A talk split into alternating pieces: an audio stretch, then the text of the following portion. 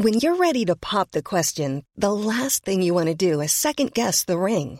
At Bluenile.com, you can design a one of a kind ring with the ease and convenience of shopping online. Choose your diamond and setting. When you find the one, you'll get it delivered right to your door. Go to Bluenile.com and use promo code LISTEN to get $50 off your purchase of $500 or more. That's code LISTEN at Bluenile.com for $50 off your purchase. Bluenile.com code LISTEN. Hey, I'm Ryan Reynolds. Recently, I asked Mint Mobile's legal team if big wireless companies are allowed to raise prices due to inflation. They said yes. And then when I asked if raising prices technically violates those onerous two year contracts, they said, What the f are you talking about, you insane Hollywood ass? So to recap, we're cutting the price of Mint Unlimited from $30 a month to just $15 a month. Give it a try at mintmobile.com slash switch. $45 upfront for three months plus taxes and fees. Promo for new customers for limited time. Unlimited more than 40 gigabytes per month. Slows. Full terms at mintmobile.com.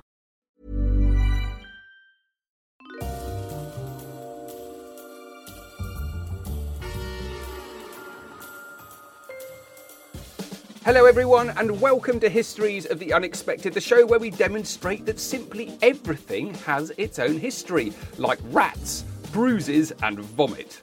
And we will be following the links in our minds as we come across them, explaining how those histories link together in unexpected ways. Who knew? Who knew? For example, that the history of gates is in fact all about Nazi victories and the Holocaust, or that the history of keys is all about Viking women and power. The man sitting opposite me who will help get us through this wonderful journey is one of the country's leading professors of history. It's Professor James Daybell. Hi, James. Hello, Sam. And the man sitting opposite me is the famous historical adventurer, Dr. Sam Willis. This is another episode in our special homeschooling series for kids.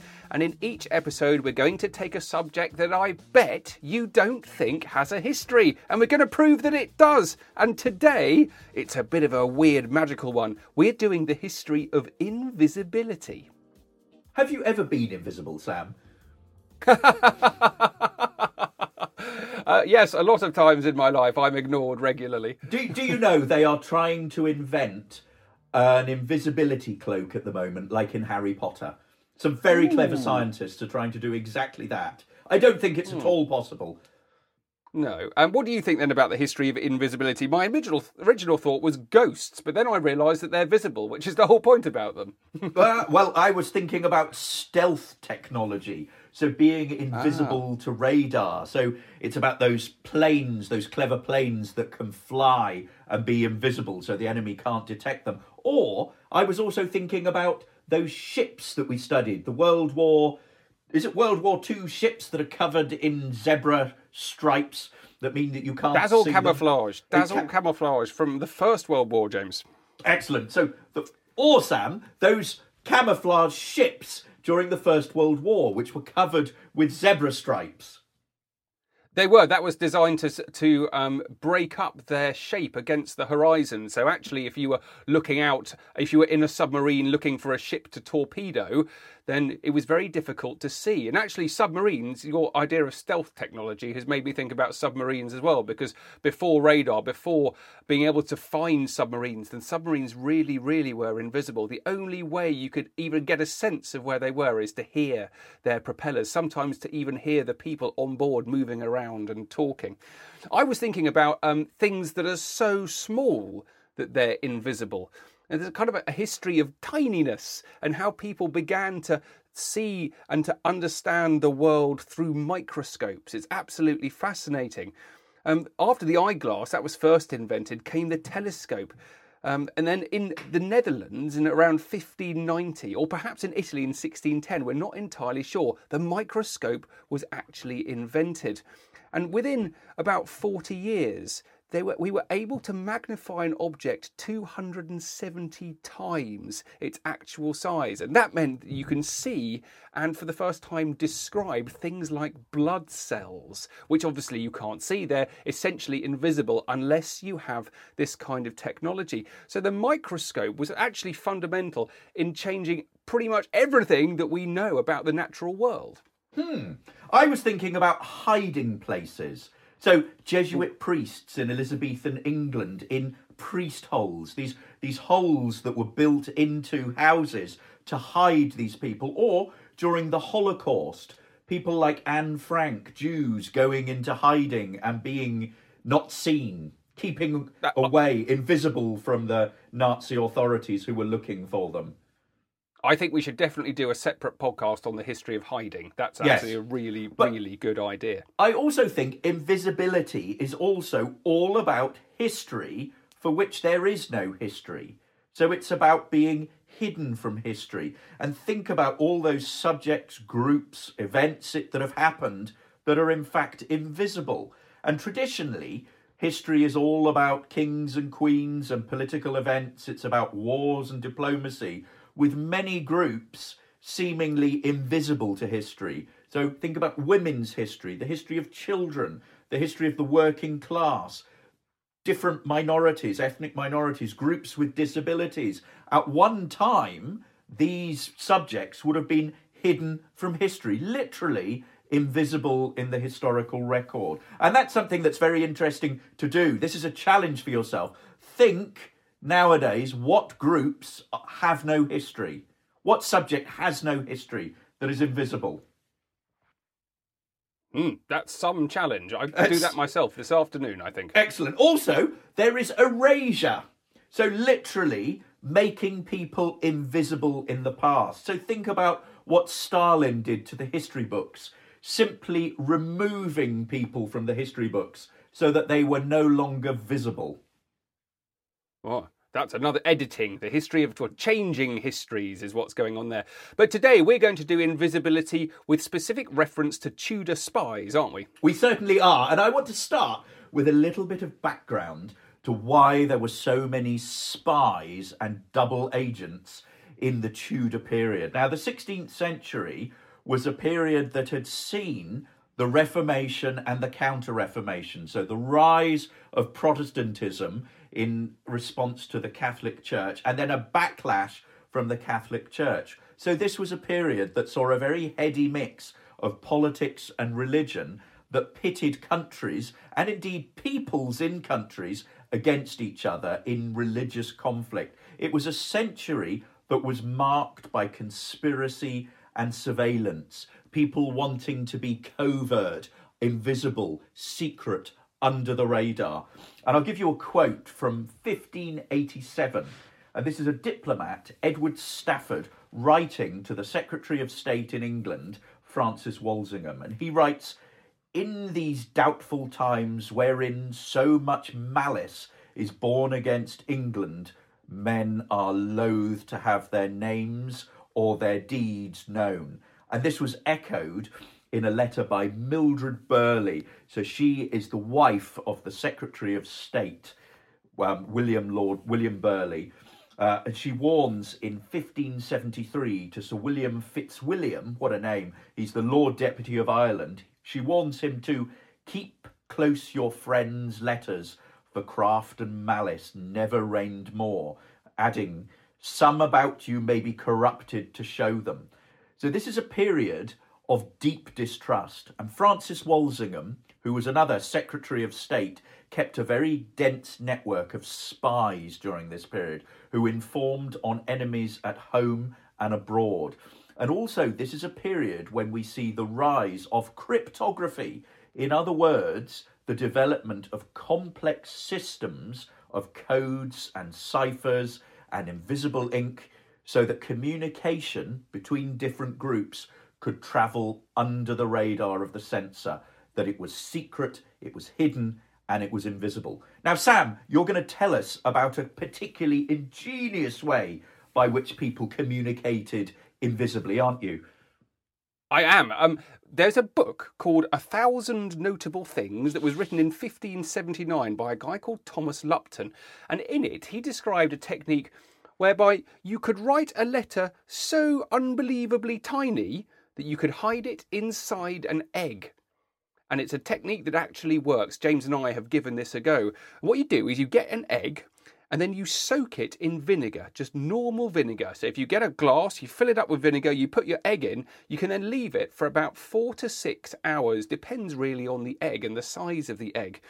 And once that's happened, what that does is it softens the shell. And you can then take a very sharp knife, maybe a, something like a razor. You'd probably need mum and dad's help for this one. And you make a tiny incision in the egg. I do this at the top. Cool fact a crocodile can't stick out its tongue. Also, you can get health insurance for a month or just under a year in some states. United Healthcare short term insurance plans, underwritten by Golden Rule Insurance Company, offer flexible, budget friendly coverage for you. Learn more at uh1.com. This is Paige, the co-host of Giggly Squad, and I want to tell you about a company that I've been loving, Olive and June. Olive and June gives you everything that you need for a salon quality manicure in one box. And if you break it down, it really comes out to $2 a manicure, which is absolutely insane. It's also so easy to get salon worthy nails at home with Olive and June. The difference between how your nails used to look when you did them yourself and now with the Mani system is a complete game changer. The best thing about Olive and June too is it's a quick dry, dries in about one minute, lasts for five days, and full coverage in up to one to two coats. Visit oliveandjune.com slash perfect Mani 20 for 20% off your first system. That's oliveandjune.com slash perfect Mani 20 for 20% off your first system. Many of us have those stubborn pounds that seem impossible to lose, no matter how good we eat or how hard we work out. My solution is PlushCare. PlushCare is a leading telehealth provider with doctors who are there for you day and night to partner with you in your weight loss journey. They can prescribe FDA-approved weight loss medications like Wegovy and Zepbound for those who qualify. Plus, they accept most insurance plans. To get started, visit plushcare.com slash weight loss. That's plushcare.com slash weight loss. Um, and then you take a little piece of paper, brown envelopes are best for this, a tiny piece of paper, you cut a little slip of it, write on it in biro, works very well, fold it up, and then you post it inside the cut that you've made on top of the egg. What you do then is you take your egg and then you put it in water and you soak it in water for a couple of hours. And what that does is it makes the shell harden again. And there you go. You end up with a little secret message hidden inside an egg. It's something we know that the Tudors did. And even more ingenious still is if you take that egg with the secret message in and hide it in a basket of ordinary eggs, you double bluff everyone so nobody knows that there is a secret egg hidden among other eggs. If you want to know how to do this, have a look on YouTube and Google for Nadine Akkerman secret letter inside an egg, and it demonstrates exactly how to do it. Now, I want to tell you about a plot called the Babington Plot, which took place in 1586, and it led to the execution of Mary, Queen of Scots in 1587. Now, Mary had been Catholic Queen of Scotland and she'd been forced to abdicate the Scottish throne by Protestant reformers. She'd escaped and fled to England, which was ruled by her cousin, Elizabeth I. And Mary lived in England effectively under house arrest for the rest of her life. The problem was that Mary was a Catholic and English Catholics saw her as a figurehead and sought to remove the Protestant Elizabeth and replace her with the Catholic Mary. And what this means is that there are all sorts of plots to try and put Mary on the throne, which of course is why she's under house arrest. So this is the background to the Babington plot. Now, this revolved around a man called Anthony Babington, who was a Catholic gentleman. He was born in 1561. His maternal grandfather was a Catholic and had been beheaded in Henry VIII's reign during the Pilgrimage of Grace. Now, Babington was connected to Catholic conspirators and also had contacts with Mary, Queen of Scots, from when he was a page in the Earl of Shrewsbury's household during a period when the Earl of Shrewsbury was the keeper of Mary, Queen of Scots and Babington was persuaded to be part of a conspiracy. Now, the important point to know is that during this period, Mary was under house arrest in Staffordshire in 1586 under the surveillance of the staunch Protestant Sir Amias Paulet. What a brilliant name. Now, Mary communicated with the outside world during this period, and she did it in a very clever way. She dictated her letters to her secretary, who then rendered them in cipher. So, in other words, in secret code. And these letters were then smuggled out of the house in beer barrels. So, they were delivered as part of ordinary business, except that each letter was intercepted by Gilbert Gifford, who was a Catholic double agent working for Sir Francis Walsingham, Secretary of State. And Walsingham handed them to Thomas Phelippes, his chief cryptographer, who cracked the codes, deciphered them, copied them, resealed them, and passed them on. So, in other words, Mary is unaware that her letters are being read. Now, what happens is Babington, in, on the 6th of July, 1586, writes a long letter to Mary, Queen of Scots, in which the details of what becomes known as the Babington plot are revealed.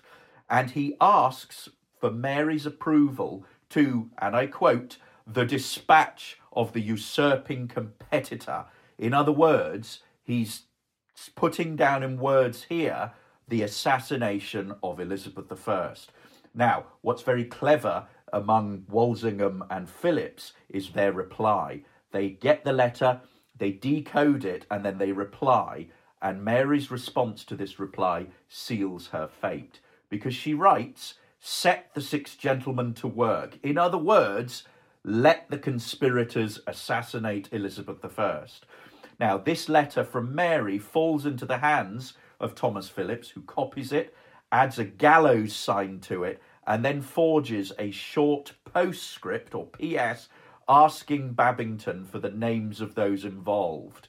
And this is the postscript and cipher kept by Walsingham and used as evidence against the conspirators and Mary, Queen of Scots. Now, what happens is the conspirators are arrested, they're tried, they're interrogated, and they are later brutally executed on the 20th of September 1586. They're hanged, they're castrated, and they are disemboweled.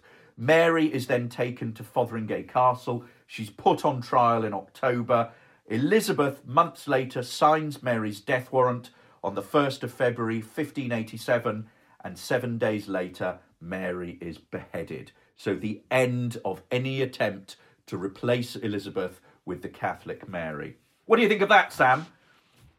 It's unbelievably complex, and I love the idea of spies going around trying to decode things and making making things invisible. It makes you actually think that um, so much of politics and life there was a kind of an undercurrent to it. There was a sort of a subtext, wasn't there People were doing and saying things even though they meant something different.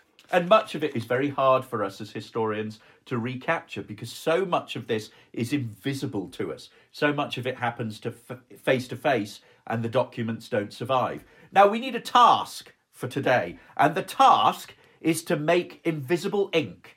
And my ideas for this come from a Latin autobiography by a Jesuit priest, John Gerard, who, when he was in prison because of his Catholic religion, he wrote to his friends on the outside using invisible ink from oranges that was smuggled in. So here's what you need you need a sheet of paper, you need an orange, and you need a quill, or it can be any kind of writing implement. You squeeze the orange juice into a glass, and then you dip your nib into it, and then you write on your paper a secret message. Then you let the paper dry with the ink upon it. And then this is very clever. You need somehow to warm the paper. You can either do this with a candle, which is what they would have done, or I think you could probably use a hairdryer. And this heating will reveal the invisible ink. Now, have a go at this. It's absolutely brilliant. We've done it, it works. And this is how, during the 16th century, spies would have communicated invisibly to each other. Wonderful fun. I can't wait to see how you guys get on with that. Um, do please check out everything we're doing on historiesoftheunexpected.com. Find us on social media. We're on Facebook, we're on Instagram, we're on Twitter, and do get in touch. Thanks for listening, guys. Bye. Bye.